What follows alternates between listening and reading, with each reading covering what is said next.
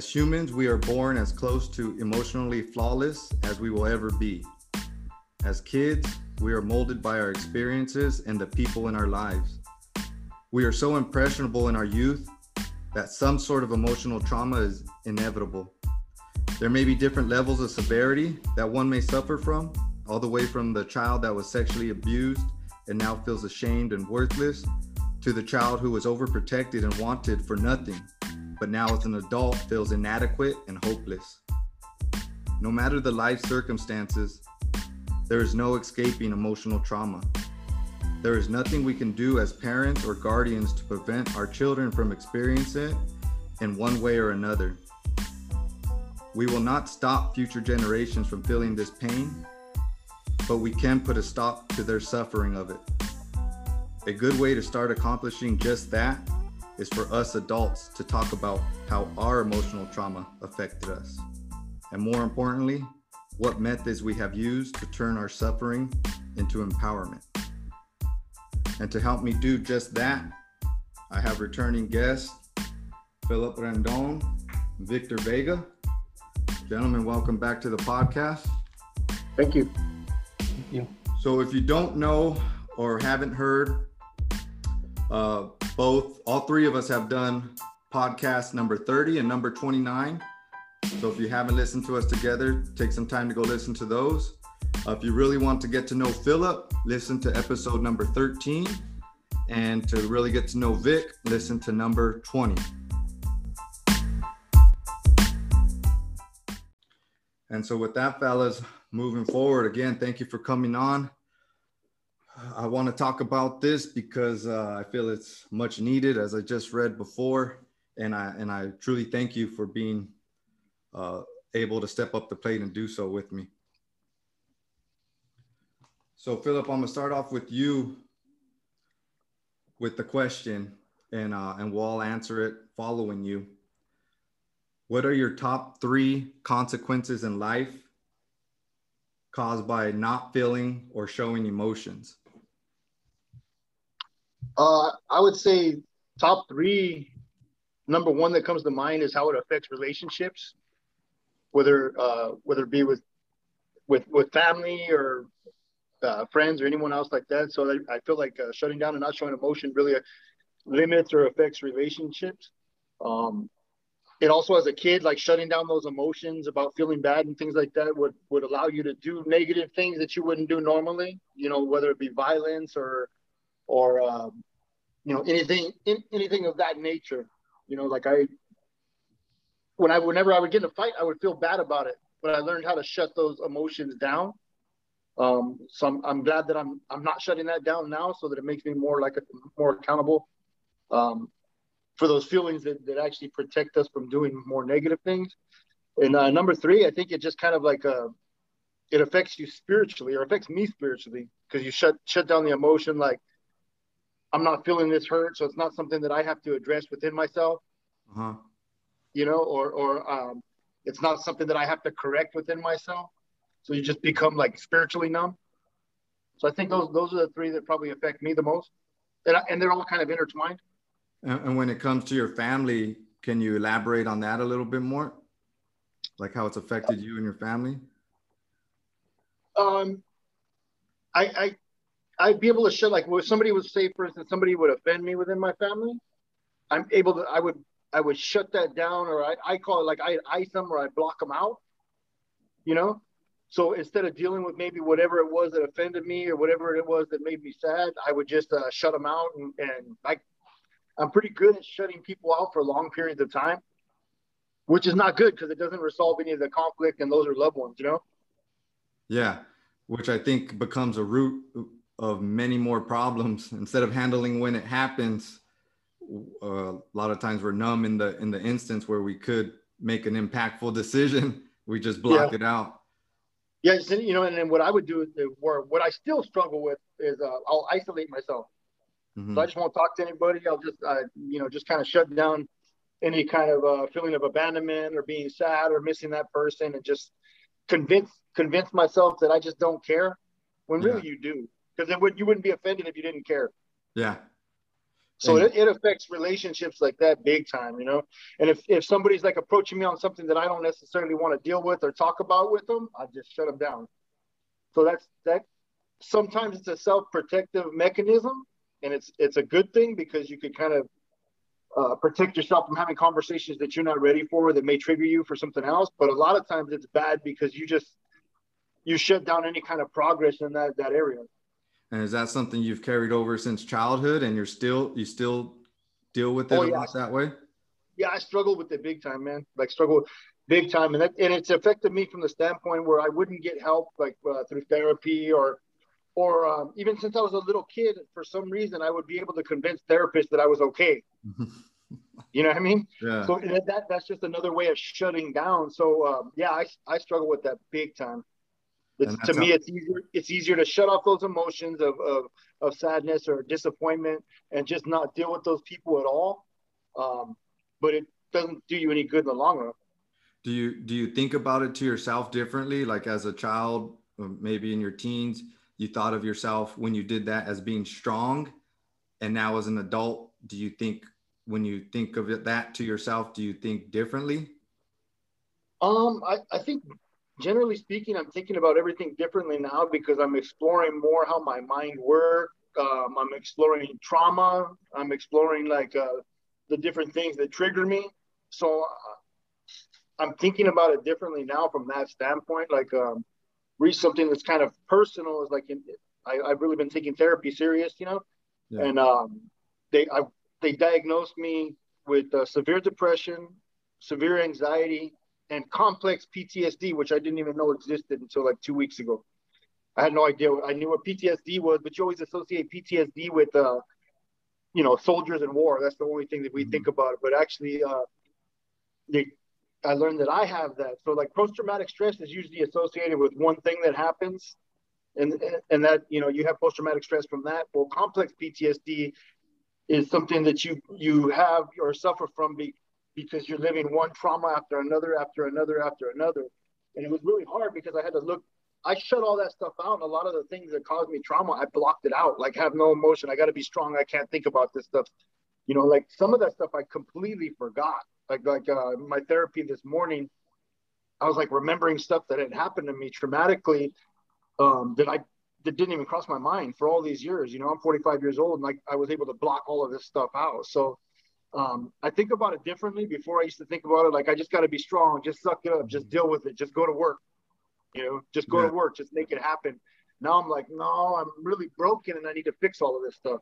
And when you say you're remembering now, are you are you saying that you're remembering the events or you're remembering the events and how you they made you feel like or you you didn't remember the events at all, or you just didn't remember how they made you feel? Some of the events I didn't remember at all, uh, and it's weird because when I when they then they came back real clear, but it it also takes you back to how that how that um, time made you feel. Or um, what I also realized is that I rationalized a lot of things. Like, it, well, it wasn't this; it was actually this, so it wasn't that bad. There's nothing to deal with, nothing, nothing to see here. Just keep moving. Yeah you know and now i'm now i'm looking back and like no that was way messed up or when i was exposed to something i shouldn't have been exposed to. And i didn't realize like because they did a test for the complex ptsd and they asked you 17 questions about like extreme trauma. Mm-hmm. and out of 17 questions i answered yes to having experienced 15 of them. And she's like whoa that's like way crazy because they interviewed people that have been to like war and stuff like that and they're answering 9 or 10 or 11 and here I am, like having have witnessed extreme violence, sexual abuse, uh, physical abuse, incarceration, all these different little these things that are not normal to everybody else. I normalize them in my own mind, and that's that shut everything down and, and just be strong and pretend it wasn't a big deal. You know, so now it's like, no, this stuff's really a big deal because a lot of it is I don't like the way that I would react to certain situations. I don't like how quickly I felt like I wanted to be violent. I don't like how quickly I would lose my temper you know, and even though I had pretty good self control, a lot of times when I lost it, I lost it. So it, it's just it's a matter of like now I can't shut that stuff down because I've got to figure out what what's triggering me, what's making me that way, and I've got to try to fix it so it doesn't happen. And was one of your main go-tos emotionally anger? It was always anger. Always anger. It was always Yeah, and, and the way that the therapist explained is that anger is just a symptom. Mm-hmm. It's like it, it, anger is like uh, the symptom of hurt that's there. That it's just just a natural emotion, and violence. And it's like what I was taught by another mentor is that violence is the result of unresolved anger. So yeah. just because it's just like the easiest emotion, you know, it's like this dude offended me, so I'm gonna put hands on him. Yeah, the easiest and and and although it's not a healthy form, but it's also a form of empowerment too, right? It's, well, it's yeah, in a way, yeah, because you it makes you feel like you had some kind of control over a situation. Correct. But like another thing that I read that really struck me, it says that violence is the lowest form of communication. Mm-hmm. And to us, it was it was different because we were taught that violence was like the the most natural form of communicating was the most powerful, right? You could you could be the most ins- insignificant person, but you create you you do a little violence. You pull out a gun on somebody, or you threaten to beat them up, and all of a sudden you have their attention, no matter who they are. Yeah. So yeah, yeah now, now back in you know back then it's like oh it makes you feel good. You did this and that. People were talking about it. You know, you got hands, you could fight, things like that. But now it's like it never really sat well with me because I've never been like a real cold-hearted person. Just I, I convinced myself that I was cold-hearted because I could shut down mm-hmm. certain emotions, but I wasn't. I would feel really bad about it. You know what I mean? A lot of times, like people I'd get in a fight with, I kind of check up on them in a, in a in a roundabout way, and you know everything cool, everything good. You know, and you that mm-hmm. wasn't that wasn't really cold-hearted. So now it's like if I get in any kind of situation, whether it's arguing with somebody or or any kind of physical thing like that, um, it makes you feel bad, makes you feel ashamed. You know. Yeah.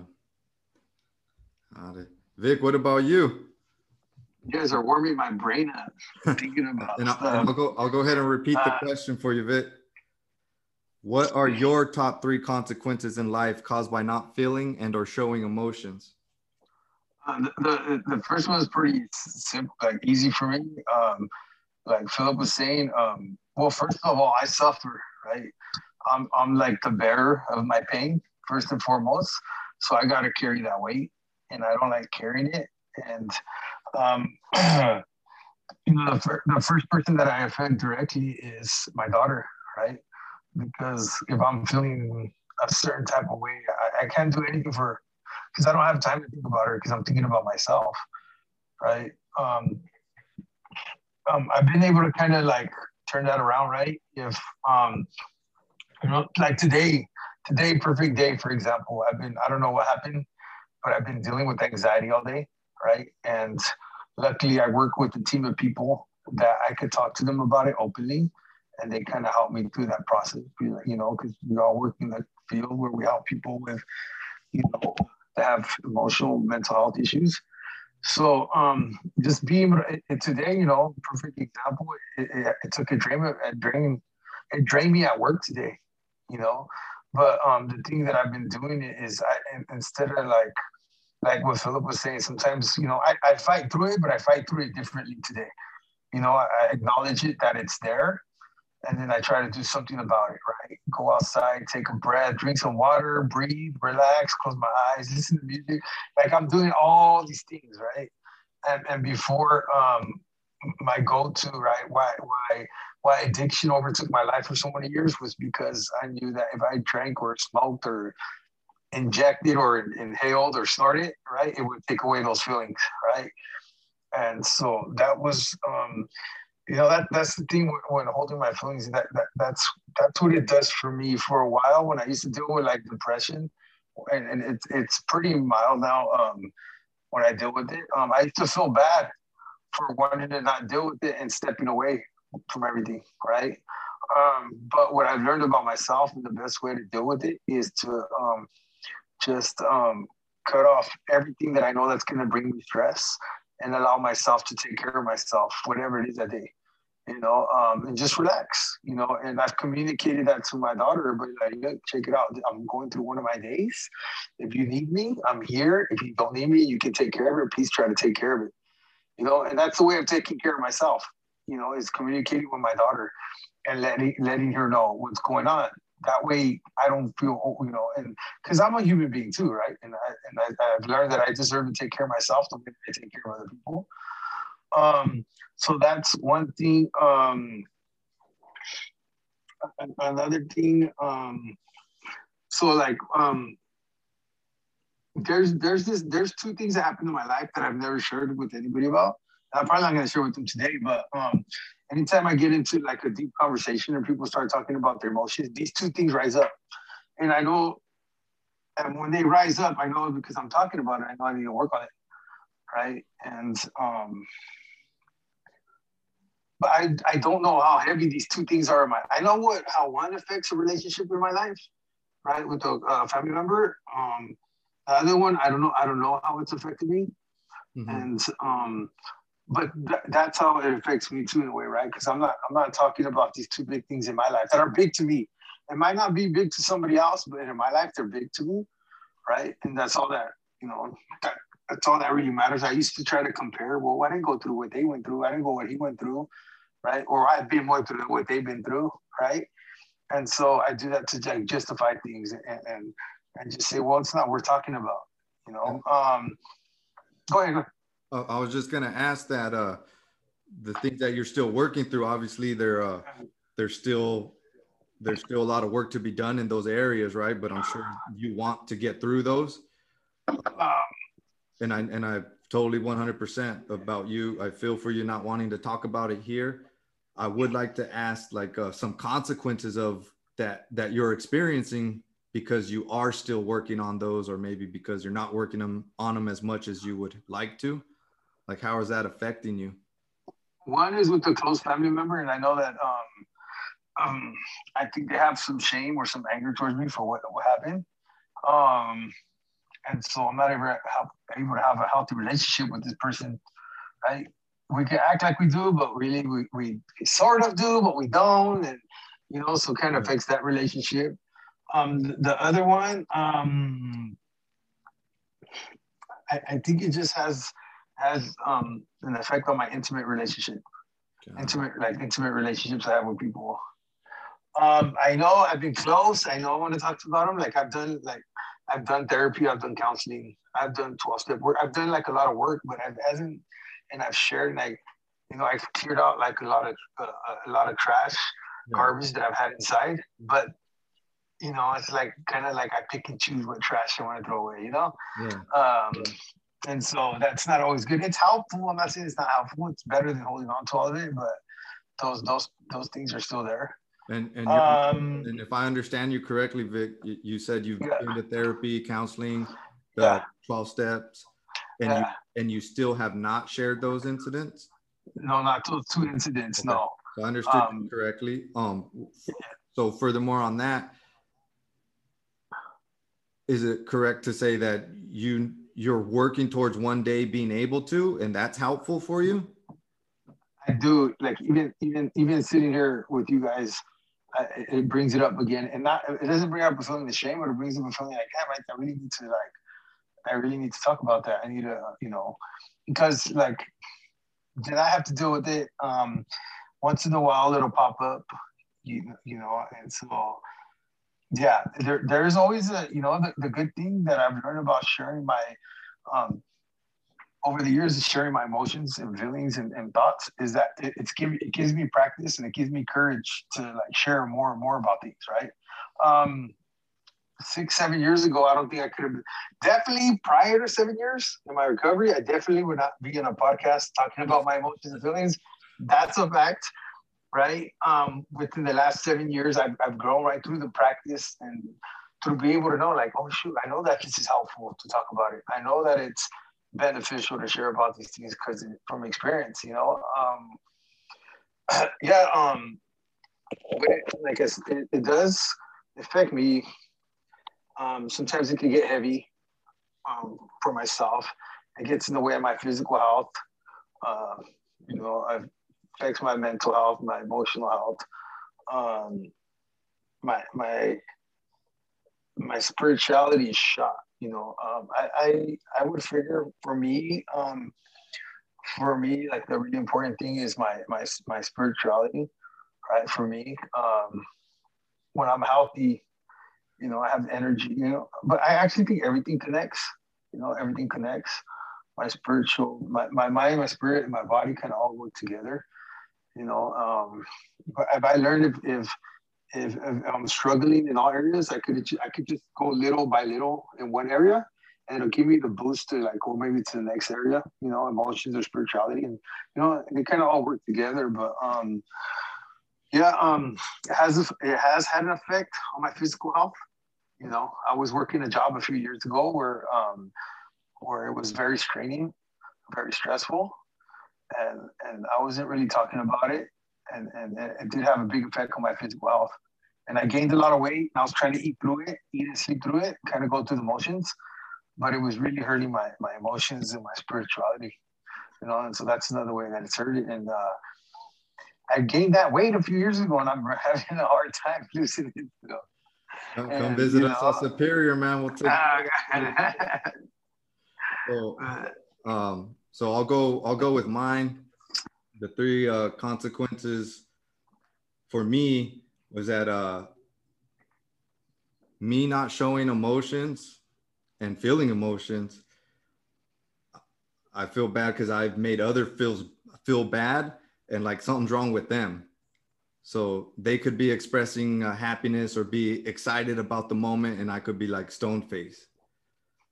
And although I may be happy for them, and um, and a, a level of excitement inside me. It's just like I haven't I still have so much work to do when it comes to making those connections from feeling it and showing it and and actually like embracing those feelings. And so that that has sat with me for years now as I've been working on on myself is uh the way I've made other feel made other people feel because of my lack in ability to show and feel emotions. Two is I've I've passed those traits on to uh, to close ones, to family members, and uh, that you know may look up to me, have respect for me, and, and hold me in a certain regard. They think, you know, they think a certain way about me, and, and because of uh, maybe some of the accomplishments I've have or or respect I've gained, they they look up to me, and so they follow and do some of the same things I do and act the way I act, and I don't want them to to do that um, and so I'm I'm opening up more. This is uh, you know a, a big way of doing it as well uh, for for anybody who's close to me to hear and those who get to know me in the future is that uh, I'm working on being able to feel more deeper emotions and definitely have a lot more work to go when like showing emotions. And uh, third is uh, missing out and not knowing how much of life I was missing out on. So, I, you know, since I was thought I became an adult and I was ingrained in my ways, a lot like you were saying, Philip, I was kind of at a point in my life as a teen, like, you know, fuck the world. I don't, I got, I don't need to feel this. Being cold hearted is, is what's strong. And, um,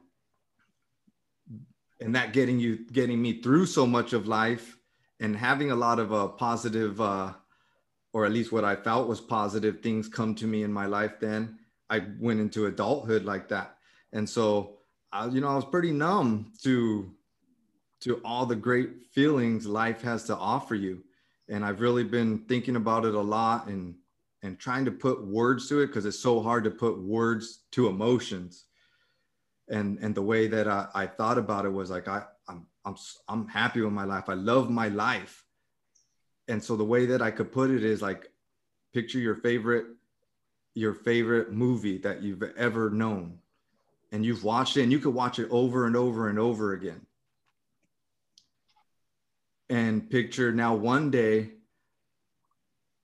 you've been watching not knowingly you've been watching it black and white and now you've got this plasma high def TV and it's all in color. And now you get to watch that same movie. It's a whole different experience. And to me, that's a lot of what this journey of learning, you know, my emotional uh, capabilities has been about. And so now I'm being able to find such great joy and pleasure in such small things that before I may have just been like, oh, that's cool. You know, oh, you know, and it's, it's, uh, it's a world of a difference when you can allow yourself to to open up be vulnerable and feel those emotions.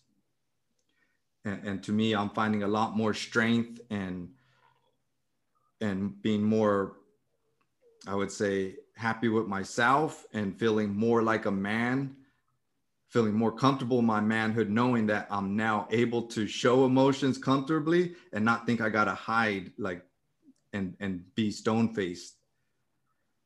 And so th- those are the the three for me.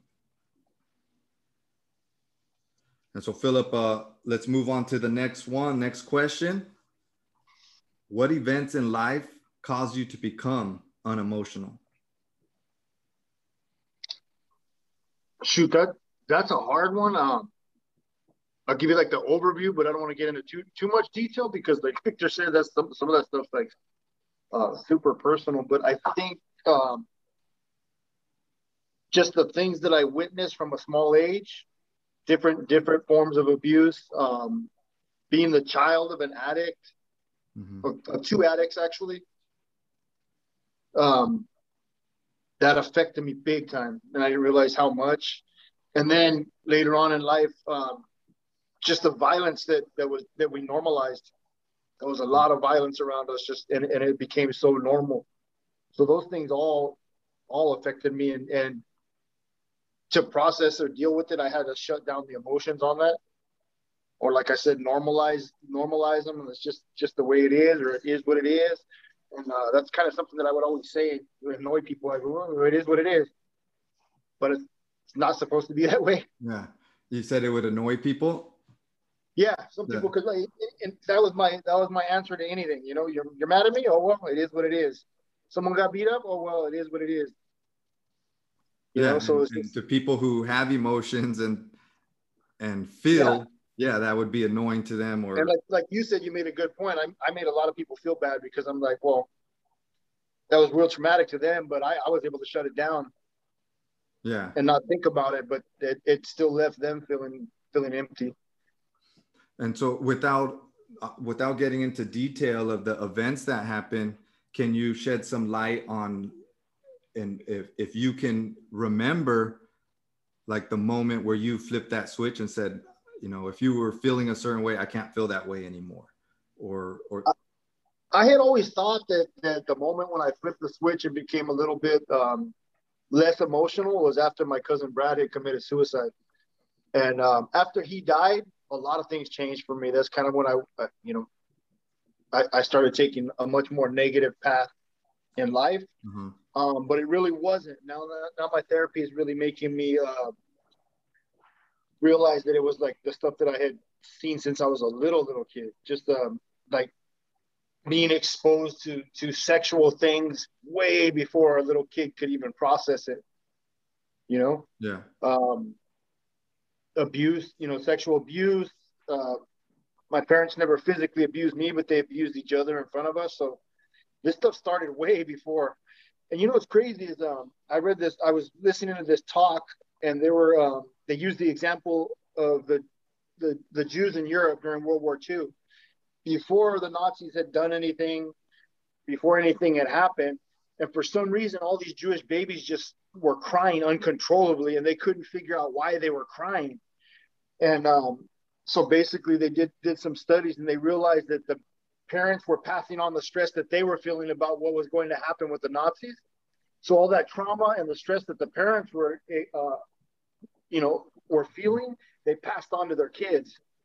So I think a lot of that stuff is like that generational trauma yeah. I believe that that's a, that's a real thing. There's there's trauma that's passed on from generation to generation. Even if you think about like what our what our people have been through, you know, whether it was uh, Latino people or Native American people, the the uh, you know the the the genocide of the indigenous people that w- was kind of swept under the carpet, but we have that in our blood, and all of those traumas are kind of passed down. But we've been we've been taught to just not feel them. They don't really exist. That was a long time ago. So I, I think I, I inherited a lot of trauma. Got it. Vic, what about you? Mm, this, is a, I know that, um, I don't know how I learned to become numb. I know that uh, being in the jail system for a lot of my life um, and, and just being around the homies, I know that at some point in my life, I had to just cut people off for no reason. Oh, well, they did this. Oh, well, they did that. Well, leave them alone you know. Um, it was a survival tactic for me, right? Because um, I, I started kicking it with the homies because um, I, I, don't know. I could pretend and act to be like this person that I wanted to be, right? Uh, when we talked about violence early, earlier, um, I learned like at an early age uh, that violence was a way to get respected, and then you got respected. People looked at that that thing and that person, and, so that that that I got to deny who I really was inside. And I think I think we talked about that before. Gilbert was like that scared little kid that I was, right? Um, I like I look at my life and I, I swear I felt like I was a little kid playing with my wrestlers, playing sports, and all of a sudden I was out there like kicking it with the homies at the park every day, right? Like it just happened. I don't see a transition, right? Um, my uh, my my thing like emotions were weird were, were like I don't know. The only thing I look back as a kid, I, I can remember just crying when I didn't get in the way my way. Um, crying for getting hit, uh, crying for getting beat up. I remember those. Um, I would be happy when I was by myself.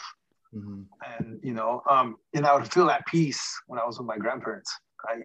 When I was with my grandparents. Vic, was my, that because, mom, was that because uh, you were free to show emotions or because you didn't have to um, try to act a certain way or, or put a persona on? My grandparents? or when you were by yourself as well? Oh yeah, I, I could just be myself. You know, I didn't have to worry about getting being judged, right? Uh, and um, I, I didn't have to worry about anything like that, right? Um, you know, when um, when I think about my uh, my, my my mom's friend, my my my abuelito, my abuelita, um, there was so much peace at their house, right? Um, I didn't worry about anything. I knew I was safe those are the feelings that I felt with them. Um, I, I remember doing a, a, meditation, like a deep meditation, like a breath workshop one time. And, and they asked us, like, go to the place where you feel safe, go where you feel peace.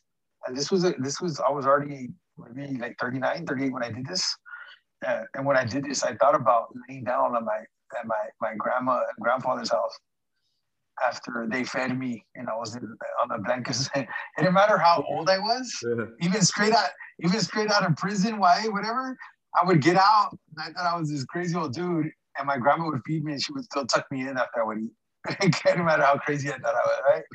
And so that that was my peace, right? And so when I think about those emotions growing up, um, I never could really be myself. You know, it was always hard to be myself. Um, so I learned to be, I learned to be numb. Um, a question for you on that, Vic. Yeah. When, like you said, when you get out of prison or, or YA yeah. and you go home yeah. and the grandma feeds you and tucks you in, are you doing that more because of your relationship with her and you don't want to hurt her feelings or because that really did help you and you and you felt loved because of it? I felt love. I never ever thought about not hurt, like hurting her feelings. You know, because uh, like the relationship what I had with them was like all pure love, right? Pure love. I can, I can not see, I cannot see them do anything wrong, you know. Um, and um, they, they didn't know they didn't know what was going on, you know. Um, it, it just those when I, I think about them, those were like my safest, most loving people. I could hug them and kiss them and those are like the only people in my life that I could think about hugging and kissing now, right? That wasn't like, you know, uh, it was just, I, I felt good with that because I hugged and kissed them every time I saw them and hugged and kissed them every time I left. No matter what, it didn't matter how old I was, where I was at, it didn't matter, you know, which is a trip because I sometimes struggle to give my daughter a hug and a kiss sometimes. And that comes from shame from me not always being there or or fear of being rejected by her because of the the, the for me not always being around, you know. But even with even with my mom, I, I was just I don't really remember her kissing me mm-hmm. or hugging me unless it was like a very like emotional experience, like me getting locked up and her hugging me when she come to visit me. Yeah. Right. Um, so it's weird. It's one of those things that like um, I've, I've had to work on. Um, uh, um, I was hanging out with Gabi one day and and, and her kids and her family, and, and I saw how she was hugging and kissing her her daughters, right? And I was like, I'm like, how do you do that? Like, how do you do that? She's like, it just takes practice. You know, it takes practice. You just gotta do it. You know, I was like, she's like, don't think about it, just do it. You know, and I'm like, okay, okay. You know, and it just, it just, uh, it's just been something big for me, and it's something that I, I practice and, and, and do every day before I, I go to work. Even my daughter's asleep, I'll give her a kiss on the head. You know, um, but um, yeah, I just think um, I I love myself for so long, like Philip was saying, um, and, and um, and what you were saying hit the hit the mark, Gilbert. Like I, I thought that being a man was like talking and acting a certain way and doing certain things to get respect from people. And just just like you, the more emotional, the more I become in touch with my emotions and my feelings, and the way I'm able to deal with them, so I don't hurt like my daughter, especially or people, other and, and other people around me. I feel like more of a man, you know. Um, I think I was 35 years old before I could finally look in the mirror and call myself a man. 35 or 36. Yeah. Uh, for me, for me, uh, I, I for a long time I didn't I didn't I had no idea where it came from. Like I said, when you grow up thinking that's normal, why would you look and try to find what's wrong, right? So, but as my my world opened and I'm get I got exposed to to things outside of my family, outside of my regular circle, just working on myself personally I started tracing back the footsteps. And I think what really helped me was noticing what either bothered me when people acted a certain way or what just seemed totally like foreign to me.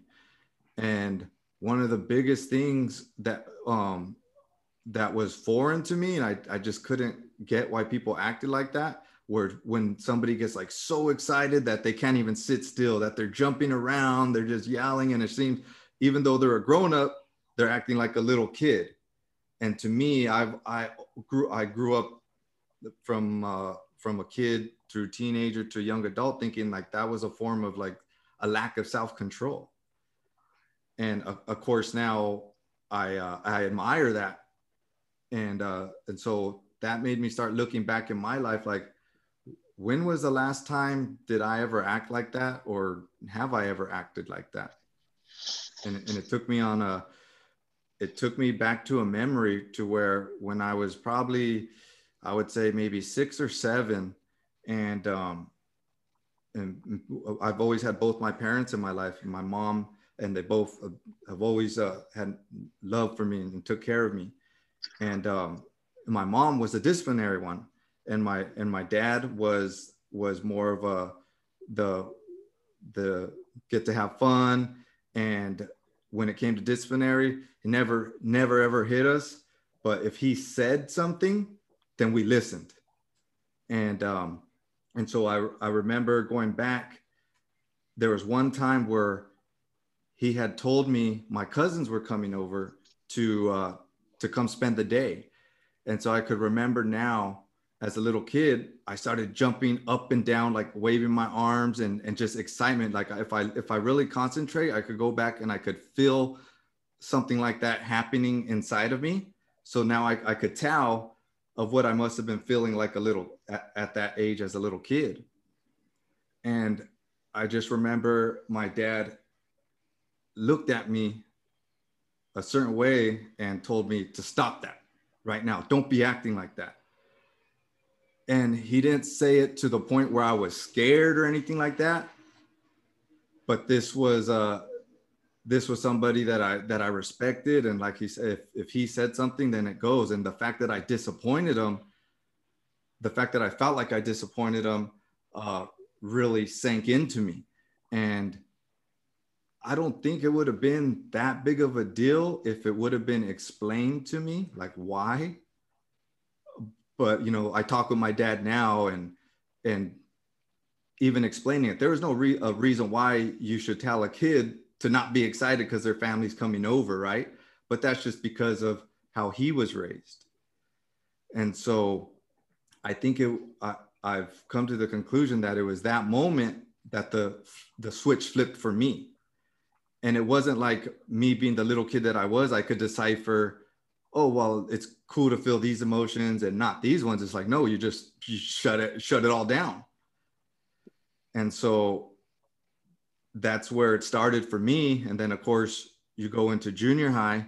And if you've uh, I, know you fellas know me and have heard my story but like in junior high I wasn't the most popular kid you know and and just kids are uh, eh, kids are out to get you. So if you show if you show uh, any emotion one way or another maybe you're you're a goofball and that's considered weak you know or or uh it's like you show emotions like you're sad that's considered weak and so i was always like so just reserved and keep to myself because i didn't know how to act because you're supposed to show emotions but i just held them all in and so that kind of just snowballed effect of course you know going into uh into high school, I start kicking it with the homies.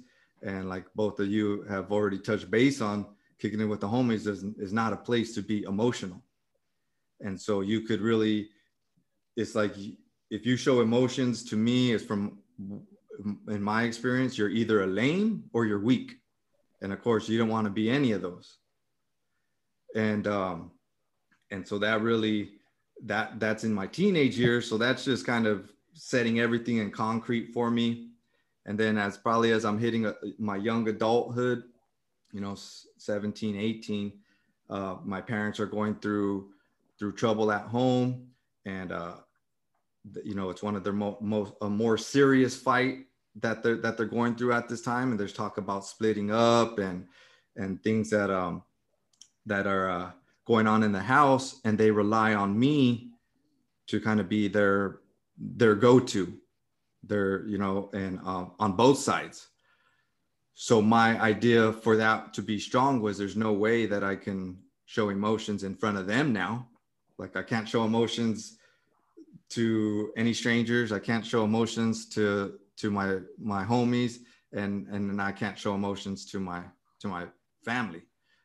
And so that's that's where it really all all set in to me. And um, now that I now that I'm an adult, that or now when I became an adult, that's all I really knew, and I just figured that's the way the world is, or at least that's the way I'm gonna be in this world.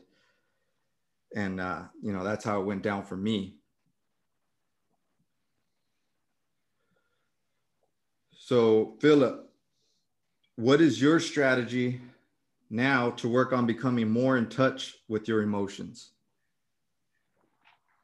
Uh, just recognizing them, like not pushing them down, doing my best to not, not push them down, which is a everyday battle, but uh, talking about them, kind of like unlocking all of those things so that the not not being afraid to like un- unlock the the the trauma and the pain from the past um, so that I could fix it, you know, so that it's not something that's just always for the rest of my life going to trigger me in a negative way. So it's just being op- open to getting help, open to getting um, different opinions, you know, open to all of that stuff. Vic, what about you? Um, I get, I, I accepting, accepting the feelings, emotion, right? Uh, uh, if I don't accept it, then I deny it, and then it just keeps coming back at me, right? Um, just keeps attacking me. Um, and uh, man, um, not um, not beating myself up over like negative emotions, right? Um, even today, even even today, when uh, um, um, when I was dealing dealing with my anxiety, right? And dealing whatever I was dealing with, what else I was dealing with today. Um, instead of just denying, I accept it, and and so when I accept it, I can do something about it. It doesn't have to be, you know. I, I mean, I can't go see somebody during the day, right? But I can reach out to people. Um, even being on here, I already knew I was going to talk about emotions, and that's what I need to talk about today, right? Uh, but um, reaching out to friends, expressing myself. Um, feeling um feeling like I want to cry, but I can't cry because I suck at crying. Um, I've always sucked at crying. Um, I could watch sports, like watching sports movies or good sports stories, right? Or like historical sports events. That that helps me. That actually releases me. I was thinking about that when you're talking about jumping up and down. Yeah. Um, um I was thinking about that. I was like, I can, I can do that. And, and you know, when, when people when people dance, I am so self conscious of dancing, and I won't dance. But I really enjoy watching people dance. Uh, right. Um, but uh, but sports is so helpful for me. Sports is where I can let go and like yell and scream. Right. It's the only thing that I, I I'm not like self conscious in. Because I get so I don't know. I, I I know why because sports before I started like doing drugs and, and, and kicking it with the homies, all that, like sports was something that always brought happiness to my life. You know, I played sports for years. Uh, my, my, my stepdad, my sister's dad, he he brought all these all these good memories, and a lot of them were related to sports. Mm-hmm. So sports is always something good in my life. That's always helped something good. Uh, I know Philip has talked about that with him and his dad. You know, going going to the game and all that. You know, and yeah, and and so yeah. Um, but that's how it is, and I, I definitely do not want to beat myself up over feeling a negative emotion because then it makes me feel worse, and then I suffer. And I don't want. I don't. I don't want to suffer. I suffered for a long time. I don't. I don't want to suffer. I, I still allow myself to suffer a little bit, you know. Um, and so, um, you know, when I suffer, it's my choice. Nobody else. Nobody else can make me suffer. People can hurt my feelings. People can say things. People can feel the same way. But the way that I deal with it is really up to me. Because you know, my, uh, you guys know, teenage daughters, they hurt your feelings. Mm-hmm. You know, and, yep. and they they're ruthless. They're so ruthless, and then they're so sweet. You know, I, that, that doesn't change though. They they'll still do that. Like that's still gonna happen when they're adults, man. Like some of the, whoo, your yeah. kids could get you. You're the biggest source of love. Usually, is your biggest source of pain. Yeah, straight up. Yeah, I totally feel that, and I think, uh, I think uh, when you, you guys talking about sports and and your dad's, and that to me too. I don't I'm always so used to being uh and I think that's one of my my things that I fall back to is problem solving. So when somebody's could be emotional about an issue that's happening, I'm just like, well, let's just take care of it. And um, I don't ever take the time to feel what's going on. I just want to go take care of it.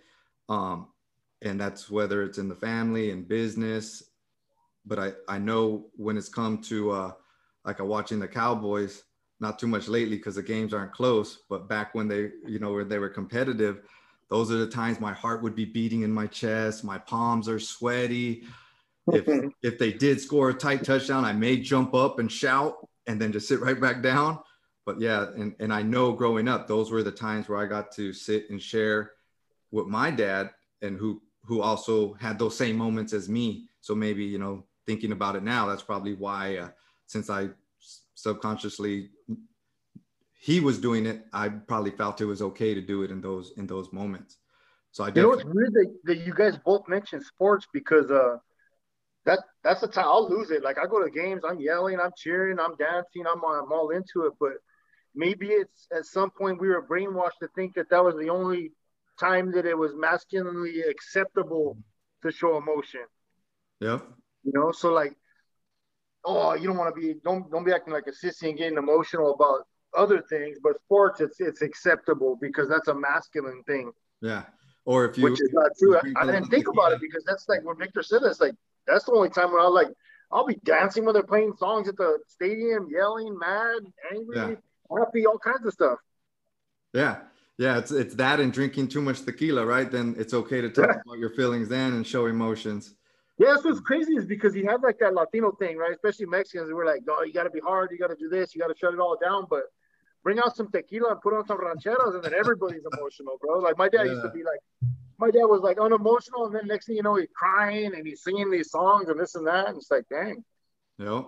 And then Vic, you also touch base on like you may not want to to dance, but that you enjoy watching and dancing, and uh, I think I share that with you a lot just being an introvert, like you can almost have as much enjoyment watching people doing the things uh, yeah. and really be involved where people may think like, come on, you're being boring or you're not into this, but it's like, no, we're, I'm loving it. But what I am finding out is that when I do go out and try it, whether it's getting on the dance floor or something else that I just grew up being used to watch, that there is a different type of enjoyment that that comes with it. And, and I think that enjoyment comes from uh, either it could just be growth from trying new things. And then sometimes I, I like it and sometimes I don't. But um, I just want people to know that as introverts, we're not trying to be a buzzkill. Sometimes we're having just as great of a time as anybody else, but we could just yeah. we could just get it by just watching. Yeah, I, I dig I dig that. It's funny that he mentioned like seeing people dance. I dig that. I dig seeing people be themselves because maybe at some point I feel like I can't be myself. Um, you know, like I, I remember going by the park one day and there was everybody else was calling them weirdos. There's a bunch of dudes that are dressed up in like medieval clothing and they were fighting with like these weird swords and they were like enacting this whole thing and and and people would make fun of those dudes, but I was like, that's pretty freaking cool, man. Like they're out there just like doing like whatever they're Loving doing, it. you know, like freaking yeah. out there uh, Dungeons and Dragons or whatever they're doing, you know. And I thought that's dope. Yeah, the role playing. Yeah, yeah. I, I, think that's a part of our uh, what is it called? Mature, uh, emotionally maturity. Yeah, I do. I do admire that more and more now yeah. And it's not, and it's not, and to me, like sometimes I thought that, oh, they must be really like brave to go out there and do this. But to take it up another level, why I admire it so much is that thought's not even in their head. They're not even thinking about what other people are thinking. They're just yeah. because they want to do it.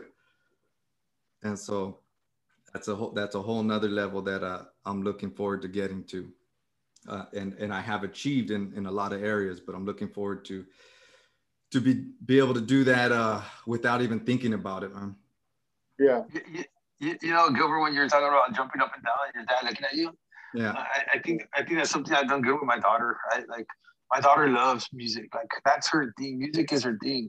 And I'll be driving, and and uh, she likes West Coast night early '90s rap, the stuff that like we used to. Right?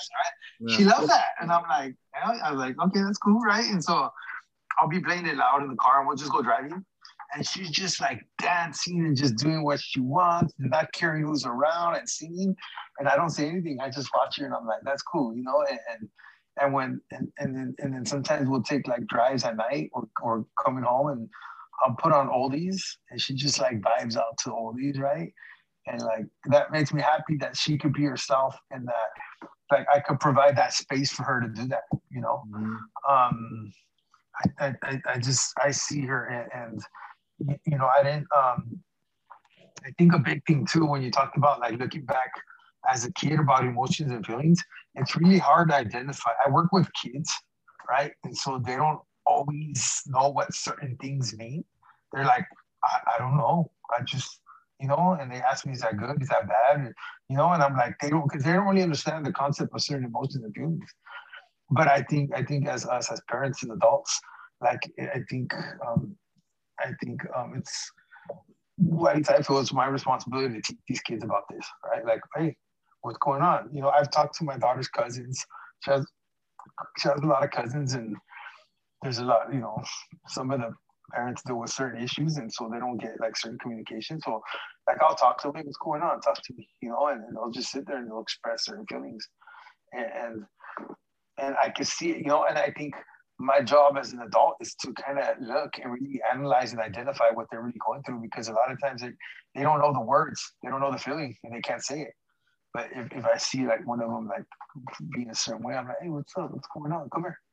You know, because um, I sure in the hell can't. You know, I sure in the hell can't go back as a kid and remember. Yeah, I was feeling a little bit depressed and anxious today at 10 years old. You know, mm-hmm. you don't know what the you know, I didn't even know what that meant until I got older, you know? So I, I think that's like, um, I think that's like a big thing, right? As adults, we have to know, like, watch, watch their behaviors, watch how they're reacting, you know, and, and, and, you know, not be so selfish with our own crap sometimes, you know? Yeah, that, that goes right along for my strategies, which was, was, uh, exposing myself and participating in, in events that made me be, be surrounded by new people and uh, that was just whether it was going to like a personal development seminar or going to just some networking event where i totally felt uncomfortable going but putting myself in those situations so i could be around new people who weren't afraid to show their emotions. And then so I could watch them, I could see how they acted, and that was such an eye opener because I just wasn't used to it. My your our circles are so small the way that you know we came up and because we're afraid to show emotions we're afraid to try new things because it's unpredictable and, and, you know we're afraid of being seen a certain way. So my circle was was really small but opening it up and trying new things being around new people has helped me extremely. Uh, paying attention to others and doing my best to experience it with them. So like there were uh, I, i've been told plenty of times that i'm like a robot. So my monotone voice the way i could talk and not like show expressions on my face. And so as a as a businessman being young and being in charge of uh you know adults and and being responsible for their paychecks uh, people that are older than me uh, I, I felt that that when they would tell me call me a robot i took kind of pride in that. I'm like cool like you know i'm all about business. So just do what i ask and there's going to be no problems. But uh, as I grew up and mature, I realized that okay, maybe I was a boss, but I wasn't a good leader, and um, and so I've really tried to pay more attention to what like people are expressing, mannerisms, uh, their facial expressions, and um, the way they're carrying themselves, so I can I can be more in touch with them and not just be wrapped up in me trying to uh, being stone stone faced and and like uh, free of emotions. And so that that has helped me out a lot. And and i touched base on it earlier when i said i don't like to make others feel bad and when there's times where there's an exciting moment and somebody comes to share that with me and they have a smile on their face and they come tell me all excited and and i'm excited too but my response is like oh yeah that's cool and I just see their face go from lit up to just straight. I just drained them, you know, and I don't like that feeling, and, and I'm getting, uh, and I want to do my best to to remedy that. Um, and one more thing, and then I know Philip, you talked about relationships earlier in one of the earlier questions, but my wife has been an extreme help in being able in helping me be able to recognize and show emotions and um, early on in our relationship there there was a point in time even though i was i was attracted to her because of her femininity i was also subconsciously being judgmental of her and about her showing emotions so like when she would get excited or act all girly there would be a part of me that that looked down upon her you know and that's that that makes me feel like like crap as a, as a man and a, as a husband. And so, you know, that is a big guiding light of why I, that I want to be a better man and more in touch with my emotions so I can be a better husband, a better lover, and which overall will make me a better father, family man than just a man. And so that those have been helpful strategies for me. Um, closing words Philip, anything you want to close with before we end end this convo? I would just, I mean, I, I'm not trying to tell people what to believe, whether you believe in God, the creator, or whatever you do. I personally believe in a creator, and I believe that the creator gave us emotions to protect us, gave us emotions to feel, to appreciate, to love, to fall in love, to be romantic, to be uh, nurturing, and all those things. None of that stuff is weak. Um, and if things have gone wrong, things have derailed it, and we, we start to shut those emotions down, which I'm super good at, we've got to fix that because we're going to pass those things on to our kids. And and I'll be honest with you, some of the things that I feel the most challenged about, like looking at maybe my sons or my or, or my daughters, the things that they do that challenge me, I see myself. Mm-hmm. I see my my my overreactions. I see my anger. I see my uh, you know, depression, all those things that I passed on to my kids. So I guess what I'm saying is that I have to try to fix those things and it's never too late. You know, it's never too late to deal with those things. And, and um, if there was trauma, it doesn't have to control us forever. You know, if there are things that, that we're holding on to, um, we need to let those things go. You know, like holding, not forgiving and, and not, and holding on to anger and things like that is just like drinking a glass full of poison, but expecting the person that hurt us to get sick. It's actually poisoning us. So um, it's just important to deal with it. it, it it's not weak to deal with those things, and it's not weak to to have those emotions. You know, I I look at my grandkids. You know, like just looking at my granddaughter the other day and watching her problem solve and try to pick something all up by herself it just brought me so much joy just pure joy there was nothing that can block it mm-hmm. and that's the kind of joy that i want they say that at least that we should have the heart of a child that's what i want when i look at that and i just see how pure they are they're not corrupted yet all of that kind of stuff that's what i want for myself and that's what i want that kind of energy that i want to pass on to other people Thank you, man. Thank you for coming on and sharing that with us, Philip. Vic, any closing words? Um, uh, for, for me, I know that I have to find the right people to talk to. There's certain people that I could talk to certain things about. I can't talk to um, to everybody about everything.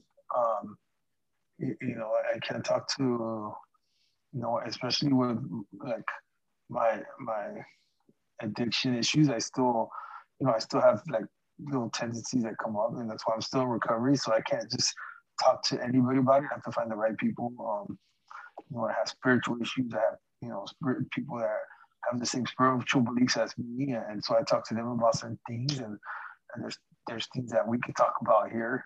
You know, I, I can't I, I can't um I can't talk to a mom about being a father. You know, I can't talk to a, a teenage kid about being a teenage girl, right? So I find the right resource for me to talk about things and share, you know, um, and um, I guess not trying to avoid the, the, the feeling, the emotion, but I've learned that the best thing for me, even though it doesn't feel good, is going through it, whatever it is, you know, and going through it doesn't have to be suffering. It means going through it, you know, to make it through, through the other side.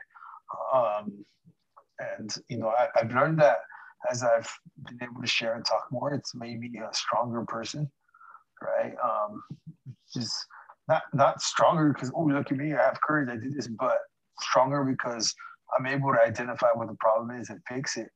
You know, and, and it just makes me strong. It takes away that thing that I think is a weakness. Um, but yeah, and and I guess also too, not never not as a negative thing, but never feeling like I'm completely fully there and completely forever fixed because life keeps going and, and, I always there's always issues and problems. And so for for me it's a process, whatever I'm going through, you know, so it's always a process. And I'm I'm I'm I'm I'm happy with the fact that it's a process because when when I think I'm good and I think everything's okay, I could get egotistical and I could also stop taking care of myself and I could get very stagnant and and I could start going back down again.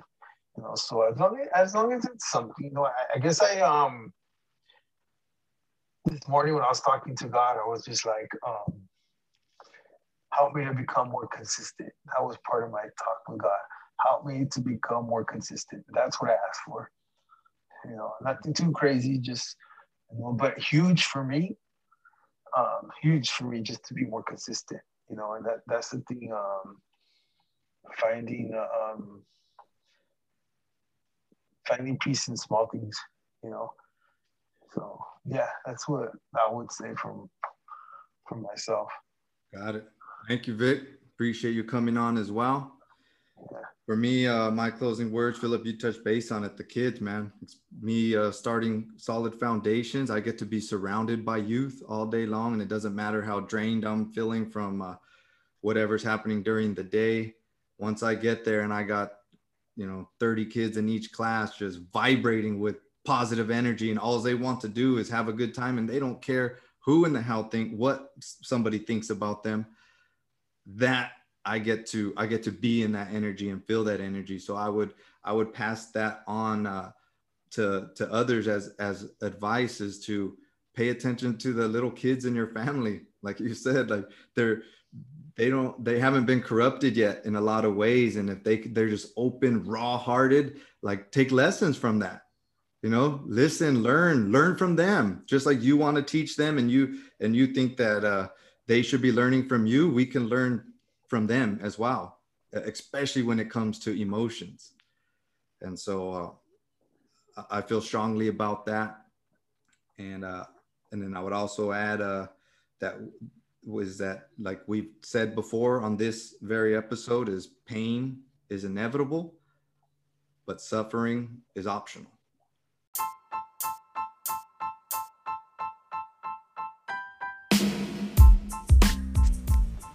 As always, I hope you found value in the last episode. I wanted to bring an opportunity to my solid community, my solid listeners that are out there right now. If you've been looking for a way to be a part of a crew that instills confidence in the youth, Solid has an opportunity for you. Enroll into our Solid Brick program. What that is, is it's a monthly subscription for a donation to Solid. $50 donation gets you a brick on our Solid Pyramid where you constantly see your name, your family name, or the the name of your business uh, in the yard where you see all the kids doing their work. $100 will get you that brick plus access to our Facebook group, which gives you behind the scenes of how we are building solid and also gives you a chance to express your opinions, your thoughts on how we can improve and future programs for solid. A $200 monthly donation gets you all those two prior and also solid gifts in the mail. Sometimes it's gear, sometimes it's uh, what the kids build in work ethic class. It's always different, but it's always solid. And you can find our solid brick program. Just go to our website, www.sbsolid.org, click the donations tab, and scroll down to solid brick program. Once you enroll, you'll become official part of our contribution crew. More importantly, you'll know that your money is making a difference in a youth's life here in Santa Barbara. Not only will you have to just trust our word for it, but you'll get to see it on Instagram, on Facebook, on any social media you may be on. You'll see how your money is directly going and improving the lives of children here in Santa Barbara and helping us instill confidence in them through martial arts, work ethic, fitness, and family values. So, again, go visit our website, www.sbsolid.org, and I hope I get to work with you and talk with you in our Facebook group soon as one of our new contribution crew members.